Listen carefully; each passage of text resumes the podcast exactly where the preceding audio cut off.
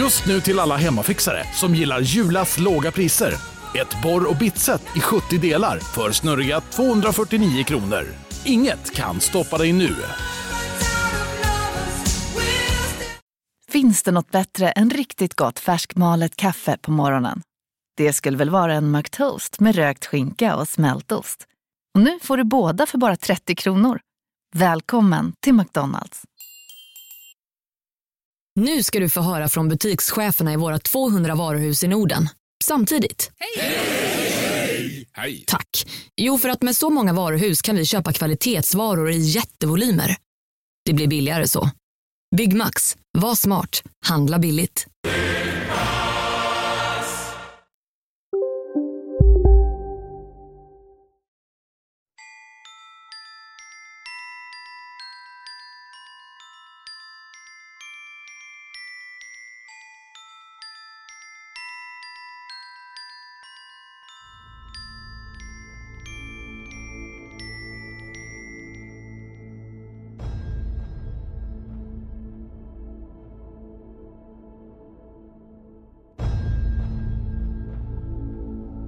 Martin, vi hade ju precis en halleluja moment precis innan den här podden klickas igång. Exakt. Eh, Så att det är ju jättekul att faktiskt få säga halleluja. Är inte det? Det är ganska kul ord, roligt ord. Halleluja. Det har jag har ingen aning ens vad det betyder, det ska vi fan ta reda på. Ja, vad ska vi göra? Martin, vi träffas ju återigen i mina hemtrakter. Här finns ju extremt mycket intressant folk märker jag. Det gör ju egentligen inte det, men vi kan ju låtsas att vi gör det. Ja, vi har det, vi, vi, vi, mestadels på grund av att det är lättare för mig menar du? att ta en gäst. Det är ju det det handlar om. Nej, men det har faktiskt varit eh, en hel del gäster ifrån eh, Västergötland. Det heter Västergötland? Ja, det kanske det heter. Mm. Ja, ja, det är inte Norrland. Nej, exakt. Så att det har ju faktiskt eh, varit eh, grymt. Jag kom på nu, jag säger faktiskt väldigt ofta. Har du tänkt på det? Faktiskt. Ja. Och liksom. Det måste jag försöka sätta ut nu. Ja. Ska se om jag klarar en hel podd utan det. Utan faktiskt och liksom. Ja, Och inget fordom heller. alltså, ja just det. Det är så våra manager ju. Vi ska tänka på vad, vad vi säger när vi svär ju. Ja, Jag kommer på att jag inte är så bra på att tänka på hennes, hennes tips. hennes tips. Men, eh, men jag tänker så här att idag har vi ju faktiskt, eh, åh, förstör det direkt. Idag har vi med oss Ja, eh, en gäst. Jonas ja. Ja, och Mm. han eh, är ju eh, lite halleluja-frälst. Mm. Eh, och eh, vi har haft med en, en annan präst faktiskt. Åh, Ja, faktiskt igen. Eh, ifrån eh, samma trakter tror jag nästan till. Han var också från Vänersborg. just det. Och nu har vi, Vad heter han då? han heter Ju- Djureskog. Djureskog. Jordeskog. Judeskog. Judeskog var det ja. Judeskog är kanske han som gör hamburgare. Eh, Men ja, kanske kan också göra hamburgare. Johan Men- heter han. Johan heter jag. Ja. Eh, och det var ju superintressant och Mm. eh, vi vill gärna veta ännu mer och lite grann om hur eh, andra religioner och andra kristna tänker. Mm. Den här killen Jonas, han har ju en egen församling Mm. Som heter någonting som jag trodde var typ ett, eh, ett eh, Candy Crush-spel. Skulle du också vilja ha en egen församling? Ja, ja. hade du inte velat ha det? Jo. Tänk dig någon som skulle komma till, till våra församling, spökförsamlingen. Ja. Vi skulle stå längst fram med våra böcker. Som jag skrivit. Tio budord. jag skulle inte vilja läsa dem. Ni ska alltid buga när ni ser mig. Men Jonas i alla fall, han har inte ett Candy Crush-spel som heter King Castle. Det, det, det är nämligen så att församlingen heter King Castle. Mm. Och det tyckte jag var ganska coolt namn. För jag trodde att det var han som var kungen på täppen. Mm. Men så var det inte. Det var ju själva Jesus eller Gud. Det ska vi ta reda på ju. Mm. Så jag tycker vi ska ta in Jonas Mm. i samtalet.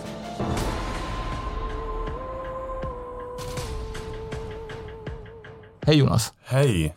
Berätta lite från, eh, från din eh, barndom, så säga. Berätta lite grann om dig själv, vem du är och eh, hur länge du har pågått med din församling. Ja, ja, vem jag är? Jag är ju 36 år. Växte upp i Vänersborg. Växte upp som hockeykille. Spelade hockey hela mitt liv. Hade inte så mycket funderingar på existentiella frågor egentligen när jag växte upp. Utan jag ville bara spela hockey och bara liksom ha roligt. Festa och så vidare. Eh, sen, eh, sen helt enkelt så när jag blev lite äldre så blev det lite andra intressen än bara hockeyn. Och det tog över mer och mer. Flyttade till Norge bland annat. Slutade spela hockey och började jobba och festa istället.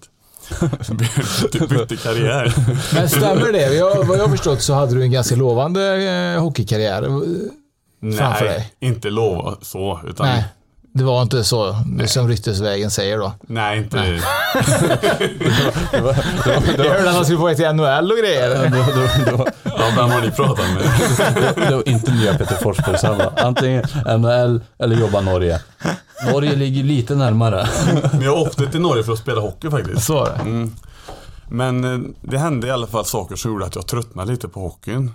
eh, Och, och, och började jobba och tjäna pengar och tyckte det var kul att festa. Och det blev, all tid man la på hockeyn blev istället att man la det på fest. Och du vet, det blev rätt, rätt fort droger in i bilden. Och man började att odla själv. Och hamnade helt plötsligt från att varit idrottskillen liksom som hade koll på läget tyckte man till killen som hade liksom Koll på ett annat läge. Ja, precis. En lägenhet Pablo med- Escobar är från Vänersborg. Nej, men du vet, vi började odla marijuana och för, det, vi, för eget bruk, men det blev ju mer och mer tänkte man kanske man kan sälja och så vidare. Nej, och, och helt plötsligt, det gick ganska fort, fort neråt, du vet, hamna i, i en situation man bara kände inte igen sig själv. Man tappar liksom självkänslan, identiteten, vem är jag? Innan hade man sin identitet i hockey, man var duktig på det liksom. Fick bekräftelse det sättet. Men sen när man bara liksom tappar allt det. Så vem är jag nu? Och så helt plötsligt så hamnade jag i ett missbruk. I början var det liksom en kick och någonting gott. Till att jag måste ha detta, annars blir jag liksom irriterad och frustrerad och jag mår skit. Och, då, och då var också din nya identitet då. Ja, det blir ju det också. Mm. Och, och i den situationen, då började jag fråga mig, det måste finnas något mer. Det måste finnas någonting mer. För drogerna gör ju också det med en att man, man öppnar upp för sådana tankebanor lite grann. Man, man börjar tänka lite utanför boxen. Eh, det är ju en av effekterna det har.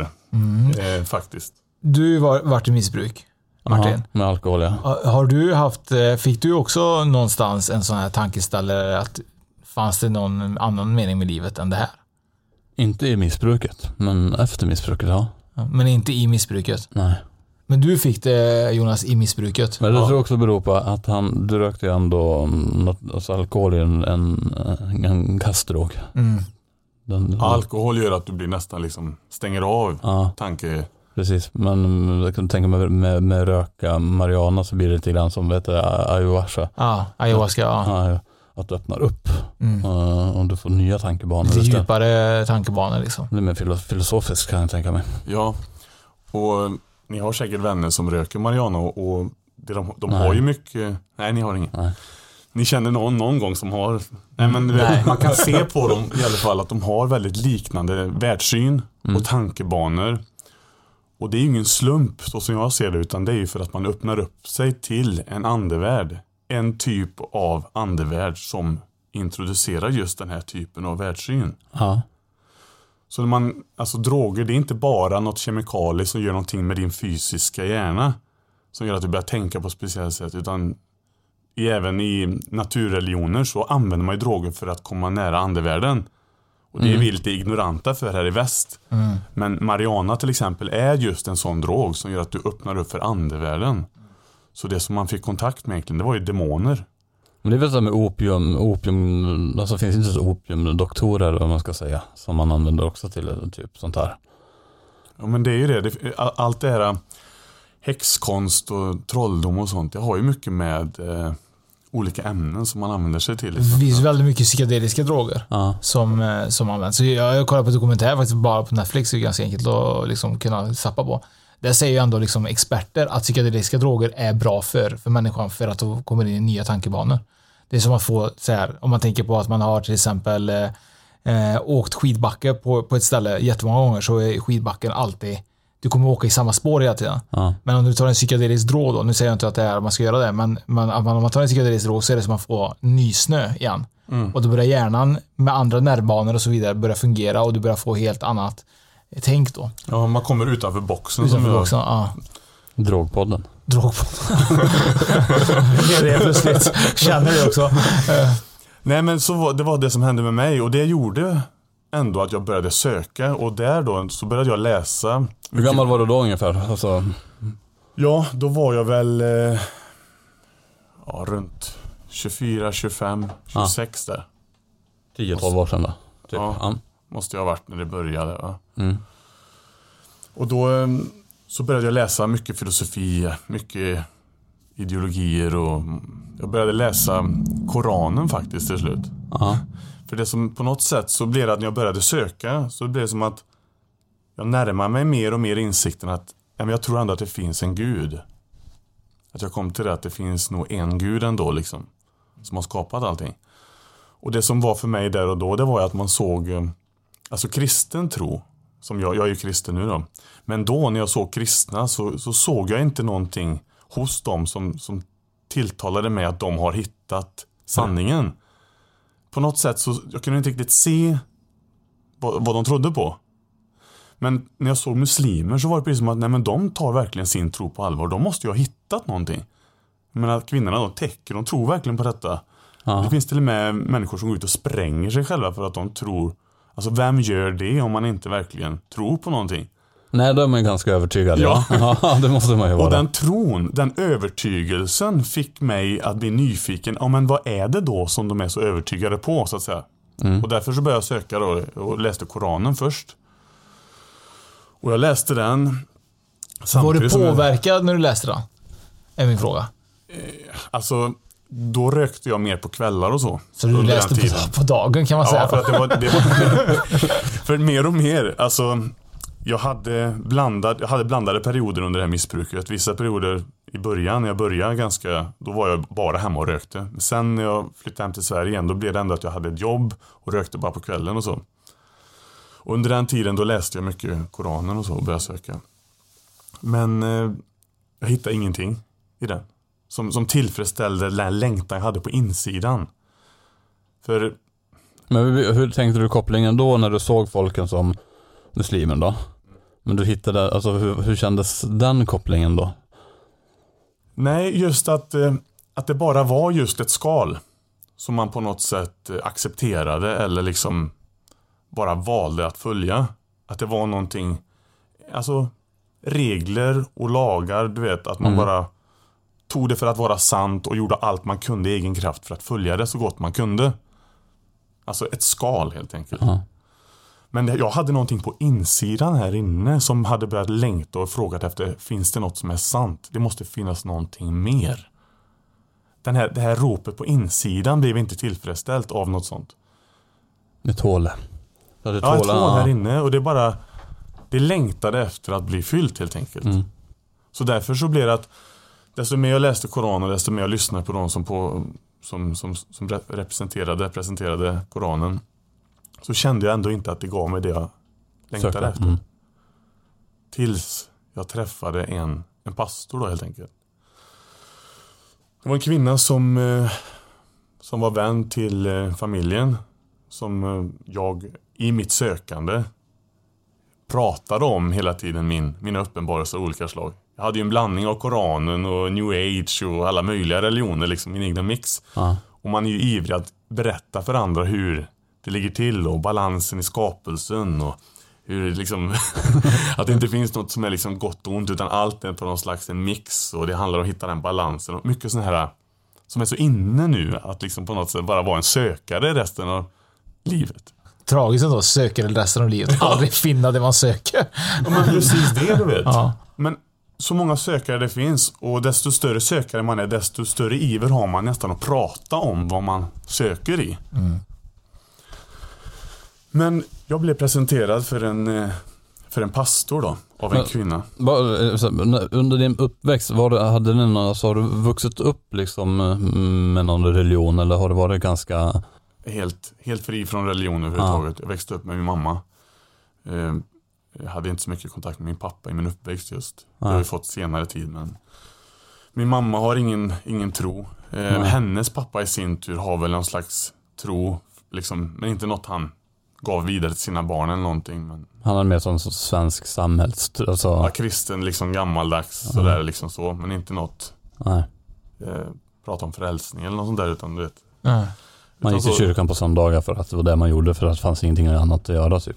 Jag tror de flesta i Sverige var så förr. Ja. Men du vill Eh. presentera en kvinna som, eh, som kom in i ditt liv då? Ja, en, en, en äldre dam som var bekant till familjen då. Och hon hörde ju mina funderingar hur, hur allting låg till och så vidare. Och, och hon var ju kristen. Mm.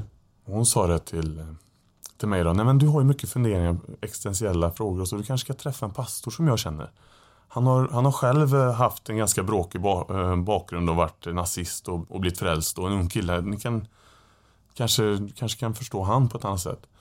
Tänkte jag, ja men det är intressant. För jag vill ju liksom lyssna på alla så här. Samma som ni säger, att ni vill ju ha många olika syner här för att ni är liksom intresserade och det var jag med. Så jag träffade han och, och jag lyssnade på hans predikan först. Jag gick till hans församling, lyssnade. Sen efteråt så pratade vi och jag presenterade mig och sa lite vad jag var för sökare Ja. typ. Och då sa han, men vi kanske kan träffas och bara ta en kaffe och prata mer. Ja, absolut, så jag bjöd hem honom. Och så kom han hem till mig då och vi satt och, och fika och bara pratade om allt möjligt. Och, och det ska sägas också att under den här tiden fram tills det här mötet med honom så hade jag haft miss, väldigt mycket missbruk med Mariana som öppnar upp det andliga. Jag har haft eh, en person i, nära relation som hade fått psykos och sett det på nära håll.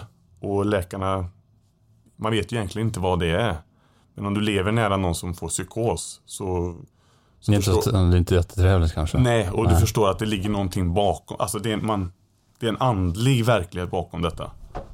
Det här är liksom, Ja. det är något andligt i detta. Det här är liksom inte bara, för det kommer så konstiga grejer fram. Typ som en besatthet liksom. Att Ja, typ så- ja. precis. Och liksom saker sägs som liksom inte bara är det går liksom rätt in i hjärtat på det. Det är precis som att den anden som bara talar genom personen vet precis vad han ska hugga på i rätt ögonblick i ditt liv. Eller du vet såhär, Ja, det, är inte bara en psykos nej. nej precis, det här är inte bara något, utan det här är någonting, något annat. Något starkt. Ja, och så jag hade sett de här grejerna, du vet, utan att kunna greppa det, bara liksom vara på något slags piskad av det och jagad av det i mitt liv. Och du vet, du vet när man röker, eh, hur man får röster i huvudet. När man röker mycket. Hur, hur du kan få röster som bara uppmanar dig till grejer, du vet så här. Ja men gör så. Det kan vara helt sjuk grej. Har du gått på dem någon gång?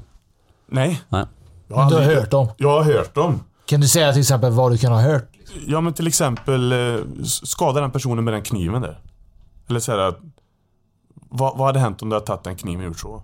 Eller vad hade hänt om du hade bara tagit eh, det här barnet och bara kastat över balkongen eller du vet. Det är ju på grund av att du kommer så nära de här demonerna, andligheten. du och så- öppnar upp dig Ja. för dem och de får stark röst in i dina tankar. Det är som att de kommer in i det helt enkelt och Mm. talar som att, och det är det som är grejen att då tror ju du som vanlig människa att det är mina tankar.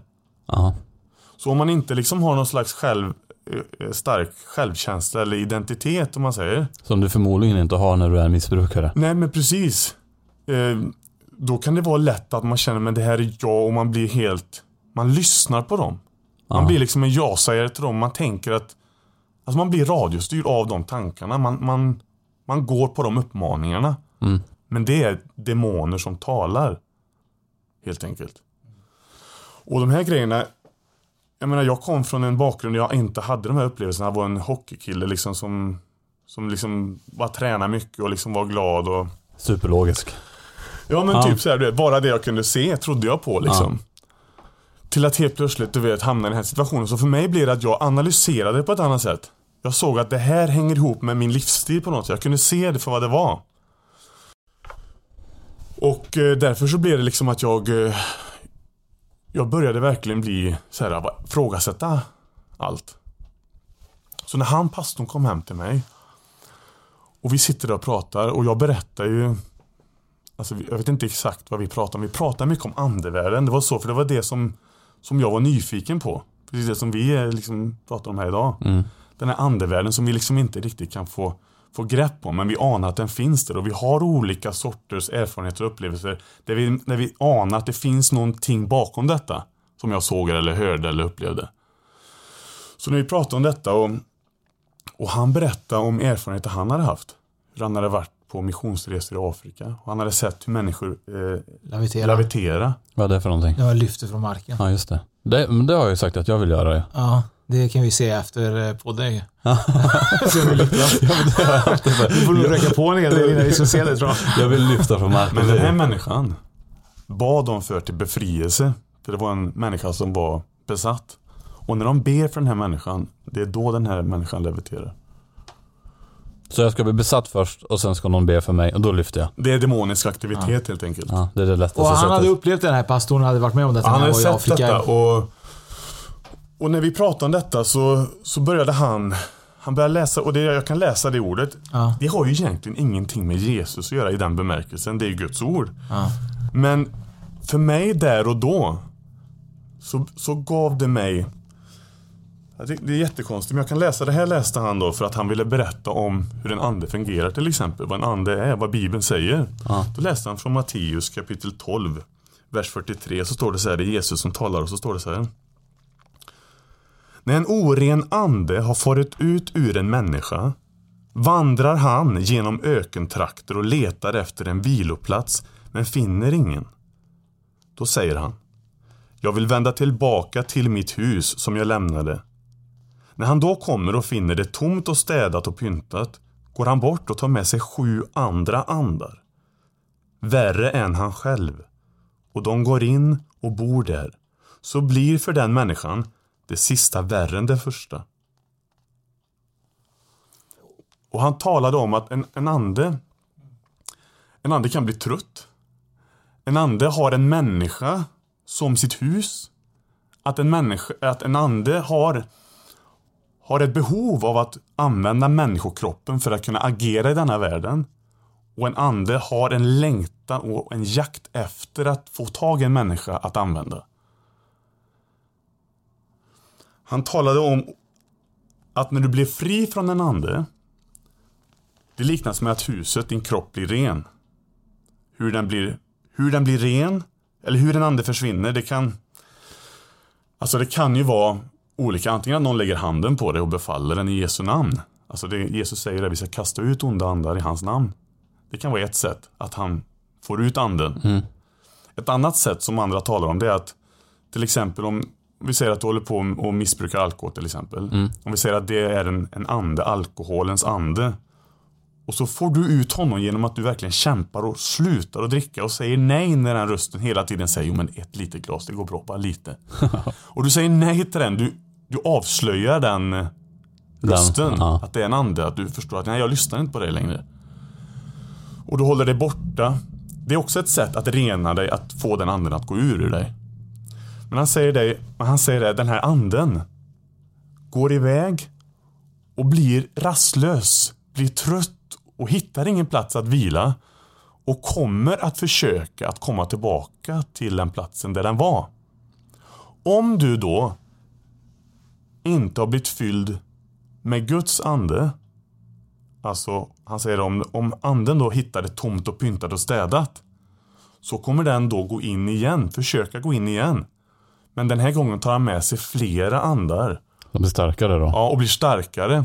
Så om man får ett tillbakafall Mm. så kan det ju bli ofta värre än vad det var första gången. Ett återfall kan ju ofta vara värre än den första resan. För han har hämtat lite förstärkning helt enkelt. Ja, precis.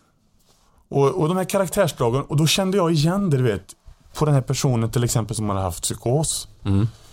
Hur det liksom kunde eskalera, alltså på något sätt, det här, det här texten, det talar bara om en andes karaktär, en andes person och en andes metod. Men för mig där och då, när jag var en sökare, hade upplevt mycket, dels röster i mitt eget huvud, men dels också människor ansatta av det runt omkring mig, så blir det som att det här talar så starkt till mig. Det här blev som att, men det här är ju sant det som står här. Mm. Det här känns, nej men det här. Så jag fick genast tro på Guds ord. Fick du då hålet i ditt hjärta, vart det fyllt då på en gång eller var det också en process i, i det hela? Precis, för där och då kände jag bara att det väcktes någonting av en längtan i mig där och då. Mm. Att det var precis som att det här tomrummet sa, där har du någonting att fylla på. Där har du någonting att fylla mig med liksom. Just det. Men samtidigt, du vet, börja se för Jesus. Men tänk dig själv våran generation. Ja. Alltså, du vet, det gör man inte. Det, är- det är ett svaghetstecken och det är liksom lite Lite passé. mesigt. Det är nian där som gäller nu. ja, nu, precis. Det ska vara lite mystiskt och lite okult gärna. Men du vet, så, så jag kände bara, nej, nej, nej. Min stolthet sa nej till det. Här inne kände jag bara en längtan som ett barn, vet. Och jag bara kände, nej, nej, nej. Nej, Det är trams det där. trams ja. Ja. Men du vet, vi sa hej då och vi sa liksom bara, nej, vi får träffas igen. Och vi bestämde att nästa vecka skulle vi träffas igen, samma tid. Mm. Och när han gick så bara kände jag en glädje på något sätt att det han hade där, det var ljust, det var sant, det var enkelt och det var rent. Och jag kände liksom en slags längtan efter det han hade på något sätt. Och under den här veckan tills vi skulle träffas nästa onsdag, det var en onsdag precis som vi träffas idag. Mm. Och nästa onsdag skulle vi träffas. Ett sammanträffande eller? Och det under den här veckan Hej, Synoptik här. Visste du att solens UV-strålar kan vara skadliga och åldra dina ögon i förtid? Kom in till oss så hjälper vi dig att hitta rätt solglasögon som skyddar dina ögon. Välkommen till Synoptik. Dåliga vibrationer är att gå utan byxor till jobbet. Bra vibrationer är när du inser att mobilen är i bröstfickan. Alla abonnemang för 20 kronor i månaden i fyra månader. Vimla! Mobiloperatören med bra vibrationer. Upptäck hyllade XPeng G9 och P7 hos Bilia. Våra produktspecialister hjälper dig att hitta rätt modell för just dig. Boka din provkörning på bilia.se xpeng redan idag. Välkommen till Bilia, din specialist på XPeng.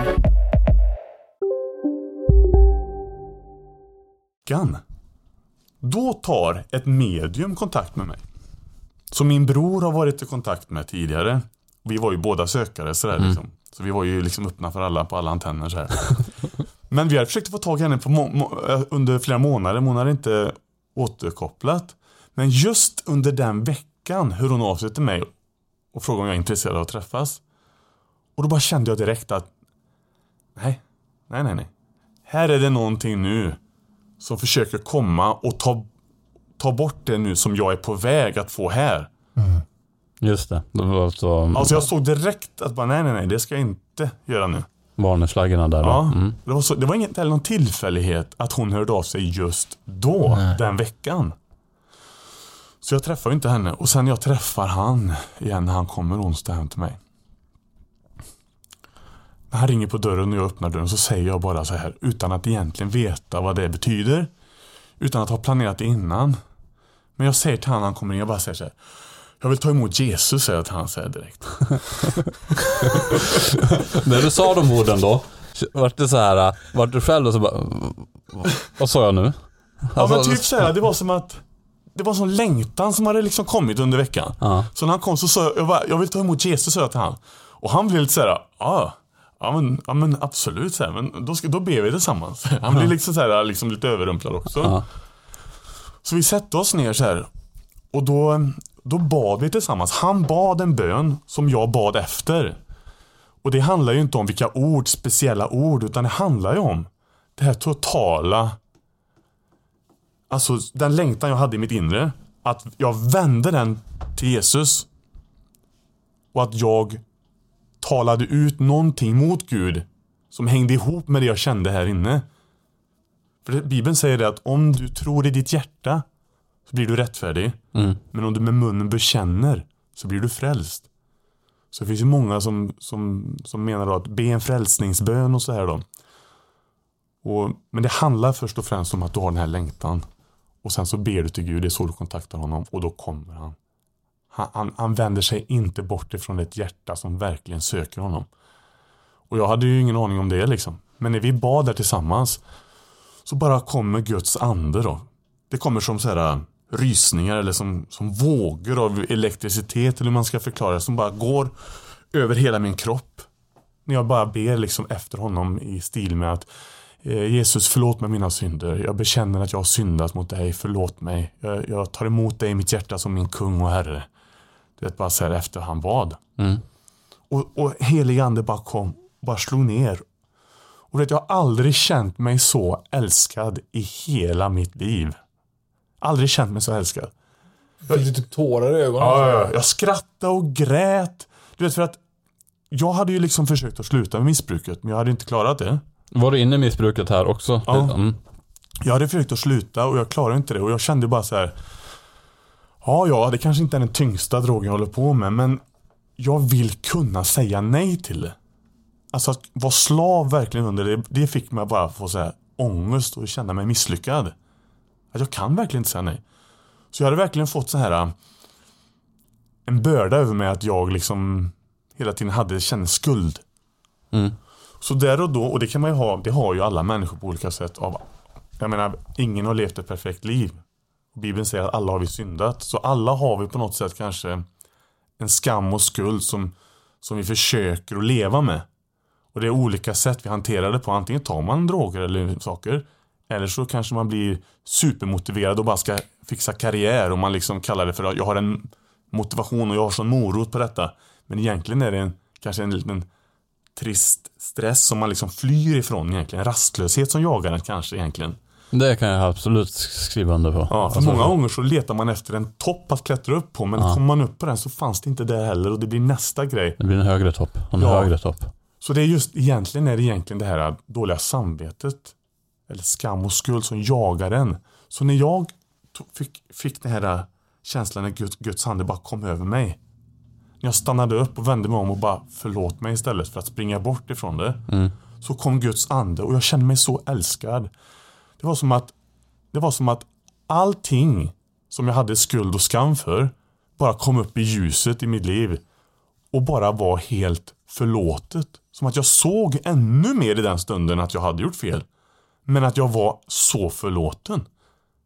De två grejerna tillsammans. Att allt blev avslöjat i ditt liv. Men allt det täcktes över med en jättestor förlåtelse och en kärlek du älskar precis som du är. För att jag, jag, och det är det som är budskapet där och då fattar inte jag budskapet om att Jesus gav sitt liv på korset för att betala våran skuld. Våran skuld kräver dom, död. Och Jesus tog våran skuld och betalade med sitt liv. Han dog i ditt och mitt ställe. Så nu får vi Guds kärlek istället för domen. På grund av vad Jesus, att han tog domen. Det hade inte jag klart för mig det budskapet där och då. Men jag upplevde det. Det blev en verklighet i min upplevelse. Svårt att förklara men det är det som är så fantastiskt med Bibeln. Jag, jag tror och sen förstår jag. Det är inte det att jag har, förstår allting och sen kan jag tro.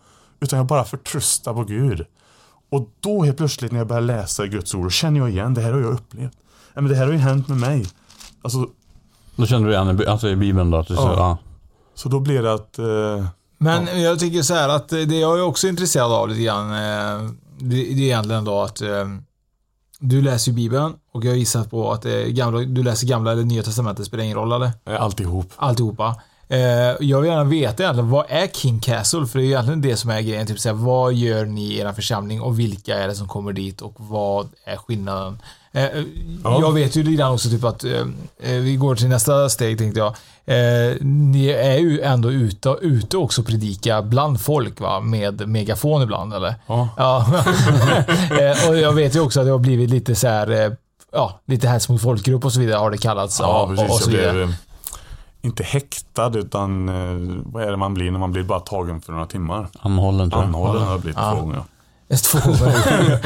Eh, Men vad är liksom så här, för du sa det, så här, vi pratade innan, det här var liksom så här, det är ju, ni är ju ändå liksom en gäng vänner. Är det vänner längs vägen som du har liksom tagit, bort, tagit upp från miss- missbruket och hjälpt eller är det bara nya vänner som har eh, hittat Jesus eller hur, vad, vad är, är King Castle? Hur kom det upp liksom? Ja, både och är det då. Det är lite olika personer som är med. Men från allra första början så kanske det är framförallt jag och en annan kille från Afghanistan.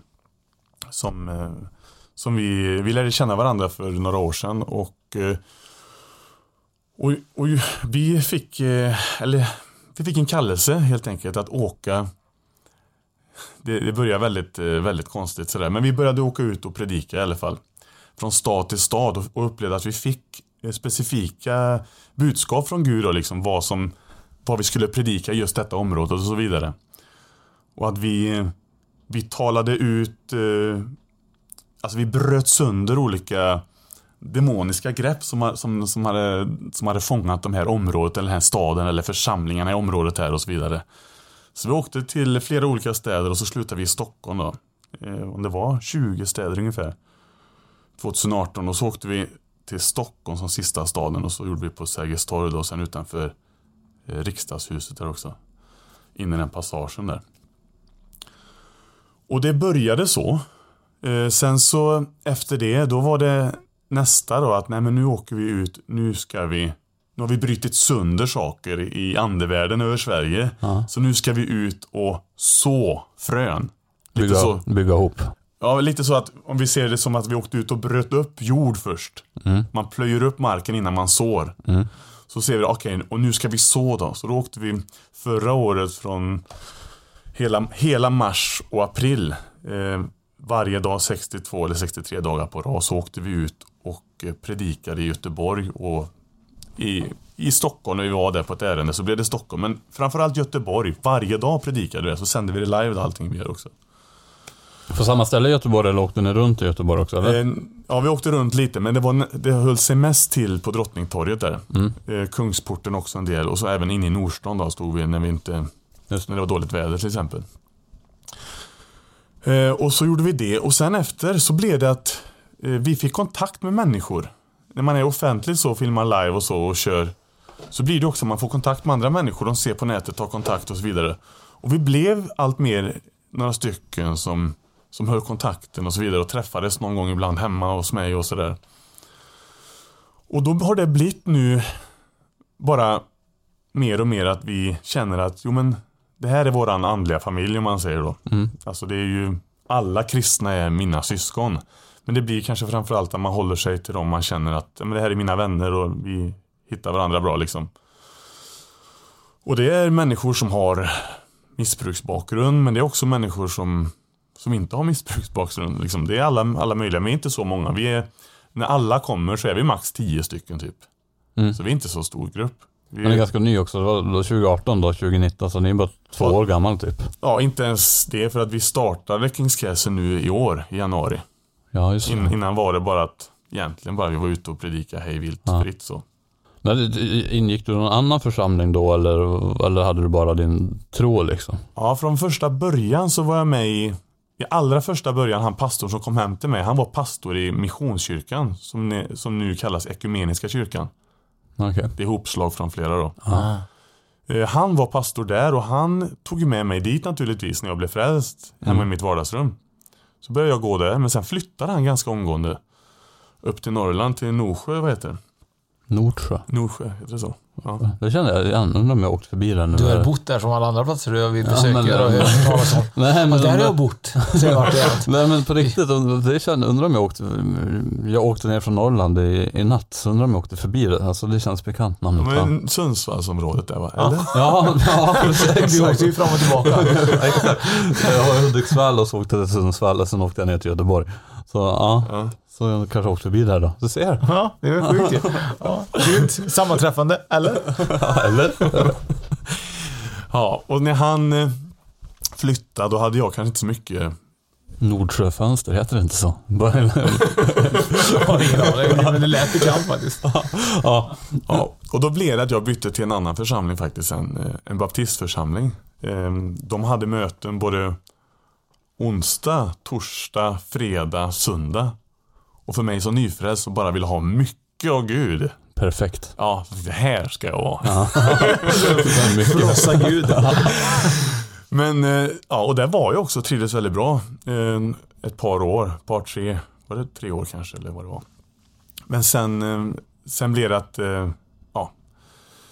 Ja. Vi började vara ute och be mycket för folk och döpa folk lite fritt och så. Och det, det gick inte helt ihop med, med deras syn då, utan man ska döpa sig i kyrkan. Och då Jag det, såg ju att ni döpte någon, ditt badhus här nere. Ja, precis. Ja, precis. Så vi kör lite att man kan döpa så hur som. För det är ju faktiskt så, Guds ord. Det, det står ju om att de döpte, här finns det vatten, sa han. Vad hindrar mig att bli döpt? Säger en kille som precis har tagit emot Jesus i tro.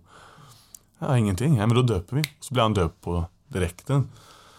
Och det är så, men det fungerade inte riktigt där. Och då gick jag faktiskt därifrån och hamnade lite på min egna utan församling. Mm. Jag gick till Pingstkyrkan, jag gick och hälsade på överallt. Alla, mina, alla kristna är mina syskon. Du? Jag känner delaktighet överallt. Men jag ville inte riktigt bli medlem någonstans just på grund av att Ja, jag hade på mitt hjärta att jag skulle ut och predika på gator och jag, jag hade, kände på mitt hjärta att det inte nu som är rätt tid att gå in i någon församling så. Och det med facit i hand så var väl det kanske ganska bra för att det jag gjorde sen när jag åkte ut och predikade i städer och även på Pride-parader och som Mm. jag har varit och predikat på. Eh, Och predikat om Jesus Kristus och att alla är syndare och behöver omvända sig till honom för att få förlåtelsen och så vidare. Så blir det ganska kontroversiellt och det kan vara svårt för en församling. Eh, Men när du gör sådana saker, för nu fick jag upp huvudet, hamnar du, alltså ham, kan man inte hamna i väldigt jobbigt läge? Jo, absolut så är det ju. Eh, när jag var uppe på Pride-paraden i Stockholm då var det ju du vet, eh, jättemånga folk där. Ja. Polisen eh, kom ju, stoppade mig ju flera gånger. Eh, det fick ju bli så här liksom lite vi fick ju liksom kompromissa med polisen. Om jag sänker lite då till slut så fick jag stänga av högtalarna. Så stod jag bara med rösten då. Ja. Men då fick jag inte göra det heller till slut och så vidare. Men då så sa jag, ja men, ja, men jag går härifrån då så här, och så sa han, ja men du får inte hålla på så här liksom. Men då gick vi vidare, så gick vi längs med tåget och tog upp en megafon istället. och så gick vi liksom längs med tåget. Och då blev vi stoppade av andra poliser. Ja. Men de släppte oss också då efter liksom, ja det var mycket Men du blev anhållen, var det, blev du anhållen i, och, under den här perioden? Var det under Pridefestivalen eller var det när du var i Stockholm på Sergels torg? Nej, anhållen blev jag i Göteborg. Okej. För att där hade jag stått och predikat också om homosexualitet. Men det var bara som en grej bland många. Inte att jag är liksom jagar homosexuella. Det, det låter ju nästan så. Ja, det, det låter ju så. Och det är Ja. ofta det som man får liksom hugg. Alltså när man säger någonting om det, då blir det liksom också tillbaka motstånd då på det viset. Och då blir det en bild av att ja, men han predikar bara mot homosexuella. Men det är jag absolut inte. Utan det jag läste Det är på... bland all, allt alla. Ja men det är just det att eh, på Drottningtorget där, då läste jag ett stycke som det står i Bibeln att eh, bedra inte er själva. Eh, och så står det då att eh, massa olika synder. Inga tjuvar, inga giriga, inga, inga homosexuella, inga avgudadyrkare ska kunna komma in i Guds rike. Mm. Utan det är bara om man liksom får förlåtelsen från Jesus då, så att man kommer in på grund av att han har betalat ditt inträde så att säga. Just det. Men grejen är, det, här är ju lite så här, det är ju väldigt svårt att in, och, och verkligen inte gå in på det ämnet om eh, homosexualitet, liksom att du är anti det. Jag tycker liksom så här att alla har rätt till, till tycka vad de vill och jag menar det är typ så här människan i sig, typ så här att det spelar ingen roll kön, man får tycka om en man och tycker om en man och så vidare. Eh, är det liksom, det måste ju vara extremt liksom eh, svårt och, för jag kan tänka mig hur mycket egentligen hat ni måste få när ni står på de här ställena. Ja, men grejen är att jag står inte på de här ställena och pratar emot homosexuella faktiskt. Utan jag står bara och pratar för Jesus. Som säger till dig att det är fel.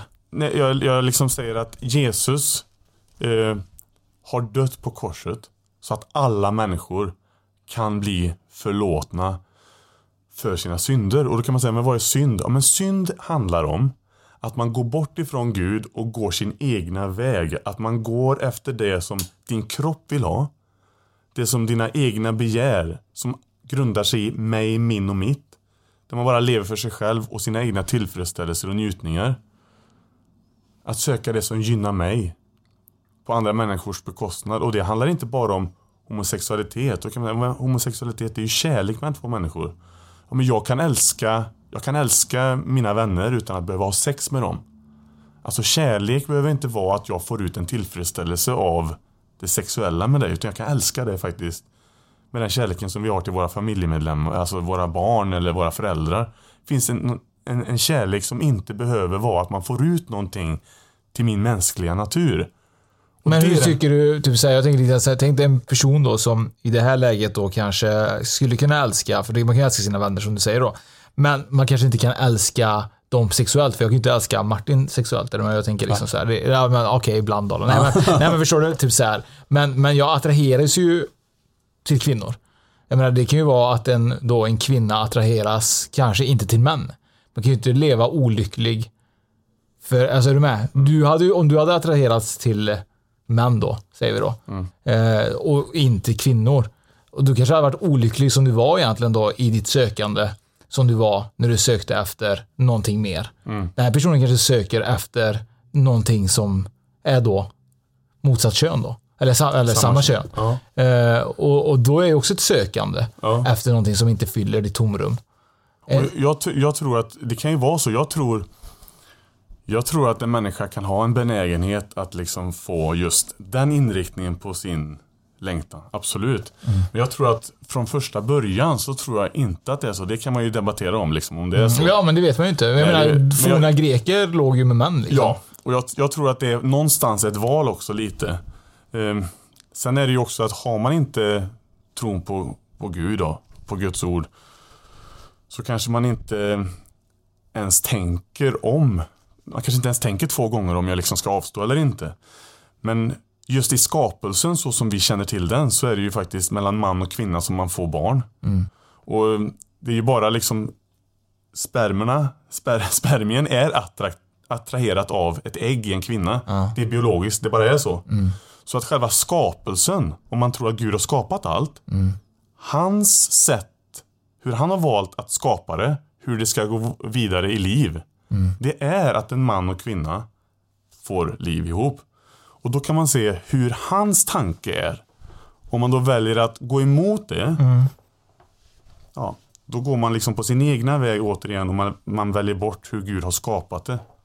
Men jag tänker lite grann så här, kan det inte vara så också, du vet, så här, en religion är också liksom, behöver det inte också kanske uppdateras lite grann? Om man tänker liksom, det finns ju teknik för att få barn liksom. Jag menar, eh, känns det någonstans typ att religion bör ju kanske också uppdateras som en programvara på en dator liksom. Till slut kommer ju den här programvaran liksom krascha.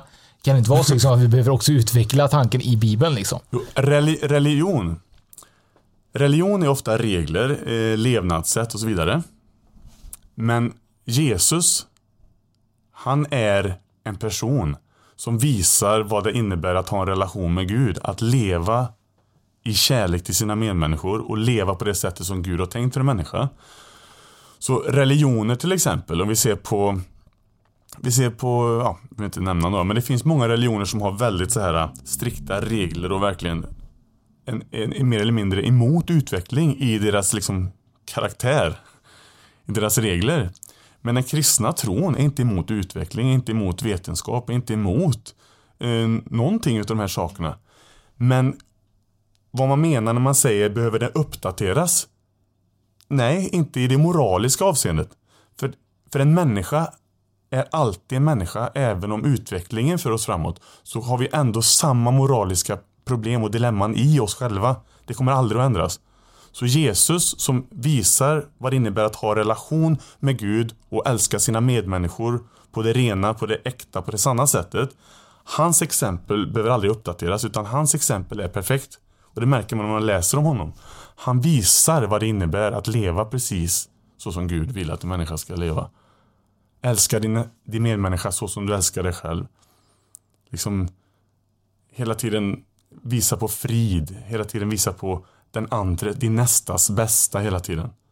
Att lägga ner ditt egna för att, för att liksom hjälpa den andra, det är den största beviset på kärlek. Inte att jag älskar dig så länge du ger mig vad jag behöver. Utan jag, jag älskar dig för jag vill dig ditt bästa. Jag, jag vill att du ska få det så bra som möjligt. Därför måste du ligga med, med, med, med samma kön Men Jonas. om du, om, om du Oskar, om du träffar en man Ja. så kommer du gå miste om gåvan att få barn. Nej, men det går ju nu. Det går ju att Ja, men adoptera du vad jag menar? Det finns, det finns, du kommer bli utanför samhällets eh, ramar på liksom det normala. det Jag finns tror- mycket bra. Eh, Agree to disagree. Jag, jag tänker så här, det var fa- faktiskt extremt intressant och extremt kul att ha med Jonas ju. Det har varit superspännande. Jag tycker att så här att Jonas, vi har faktiskt problem jag och Martin. Vi har faktiskt två andar. Eh, jag har en ande eh, och Martin har en söt, sö- söt ande och jag har eh, en chipsande ju. det har vi ju faktiskt. Ja. Så, så, så den här ölanden som finns, och här, vi måste ju ta bort de andarna tycker jag. Så vi kanske ska döpas här under vasken som är bakom Jonas här. Få bort sötanden ja. Sötanden här. Ja, Sötsugsanden. men det här är jättekul och det har varit superintressant. Jag tycker att om man då vill ta del av King Castle, då gissar jag att det går och följa er på lite olika sociala medier eller? Jag är mest på Facebook just nu. Där kör vi. Eh, Och eh, sen har vi en hemsida då, kingscastle.se. Och du kör live varje dag va? Ja, varje dag kör jag live på kvällen. Mm. Just nu går jag igenom boken Saltaren i Bibeln. Det är- Vilken tid på kvällen? Var det olika eller lite så när som? Ja, det är, eh, När det barnen är har mellan, ja när barnen har somnat. Men det brukar, alltså det har blivit faktiskt ganska sent. Det har blivit mellan, mellan 10, 10 och 12 har det faktiskt blivit. Ja. Och sen så, ja så folk tittar kanske liksom dagen efter och så vidare. Och kan ju vara så. Men det heter King Castle på Facebook då? Ja, Kings Castle. Det är ett lejon som loggar där. Lejon som låg Eh, vart superspännande. Och, Jag är eh, lejon. Du är ett lejon, ja jag vet. Eh, Det ogillar jag ibland. Nej, det gör jag inte. Men, men det har varit eh, roligt. Och eh, jag tänker lite så här Martin, att eh, vi avslutar det här med ett halleluja moment bara. Ett halleluja. Det får väl Jonas säga kanske halleluja. Ja, det tycker jag du ska säga. Jag får be för det? Ja, absolut. Ja, Fader, bara tacka dig. Jag, Ja. tackar, jag tackar dig, Fader. För, för Martin och Oskar, jag tackar för alla som har lyssnat. Herre, jag ber i Jesus Kristus namn. Herre, jag ber att du som är vägen, sanningen och livet bara ska få uppenbara, uppenbara dig för var och en som hör just nu, Herre. Du som vill att varje människa ska bli frälst och komma till insikten om sanningen. Bara kom och visa dig genom den heliga Ande. Visa dig och dra människor till dig. Du älskar alla människor och du vill att varje människa ska komma och bli förlåten och bli fri och ta emot din närhet närhet som är liv. I Jesus namn. Halleluja!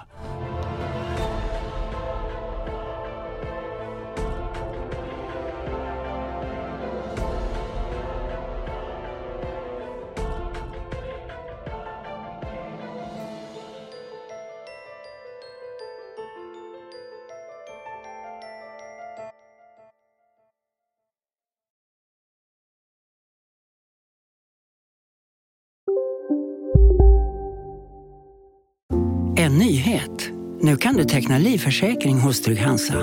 Den ger dina nära ersättning som kan användas på det sätt som hjälper bäst. En försäkring för dig och till de som älskar dig. Läs mer och teckna på trygghansa.se. Trygg Hansa. Trygghet för livet. Hej, Susanne Axel här. När du gör som jag och listar dig på en av Krys vårdcentraler får du en fast läkarkontakt som kan din sjukdomshistoria.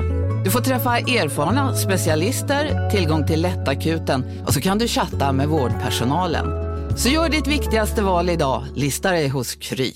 Dagens vinnarprognos från Postkodlotteriet. Postnummer 65209, klart till halvklart och chans till vinst. 41101, avtagande dimma med vinstmöjlighet i sikte. Övriga 10 500 postnummer, soligt och möjlighet att vinna. Oavsett när sommaren kommer till dig så kan du och dina grannar få dela på 48 miljoner i sommaryran. Ta chansen nu i maj på Postkodlotteriet.se. Åldersgräns 18 år. Kontakta stödlinjen om du eller någon anhörig spelar för mycket.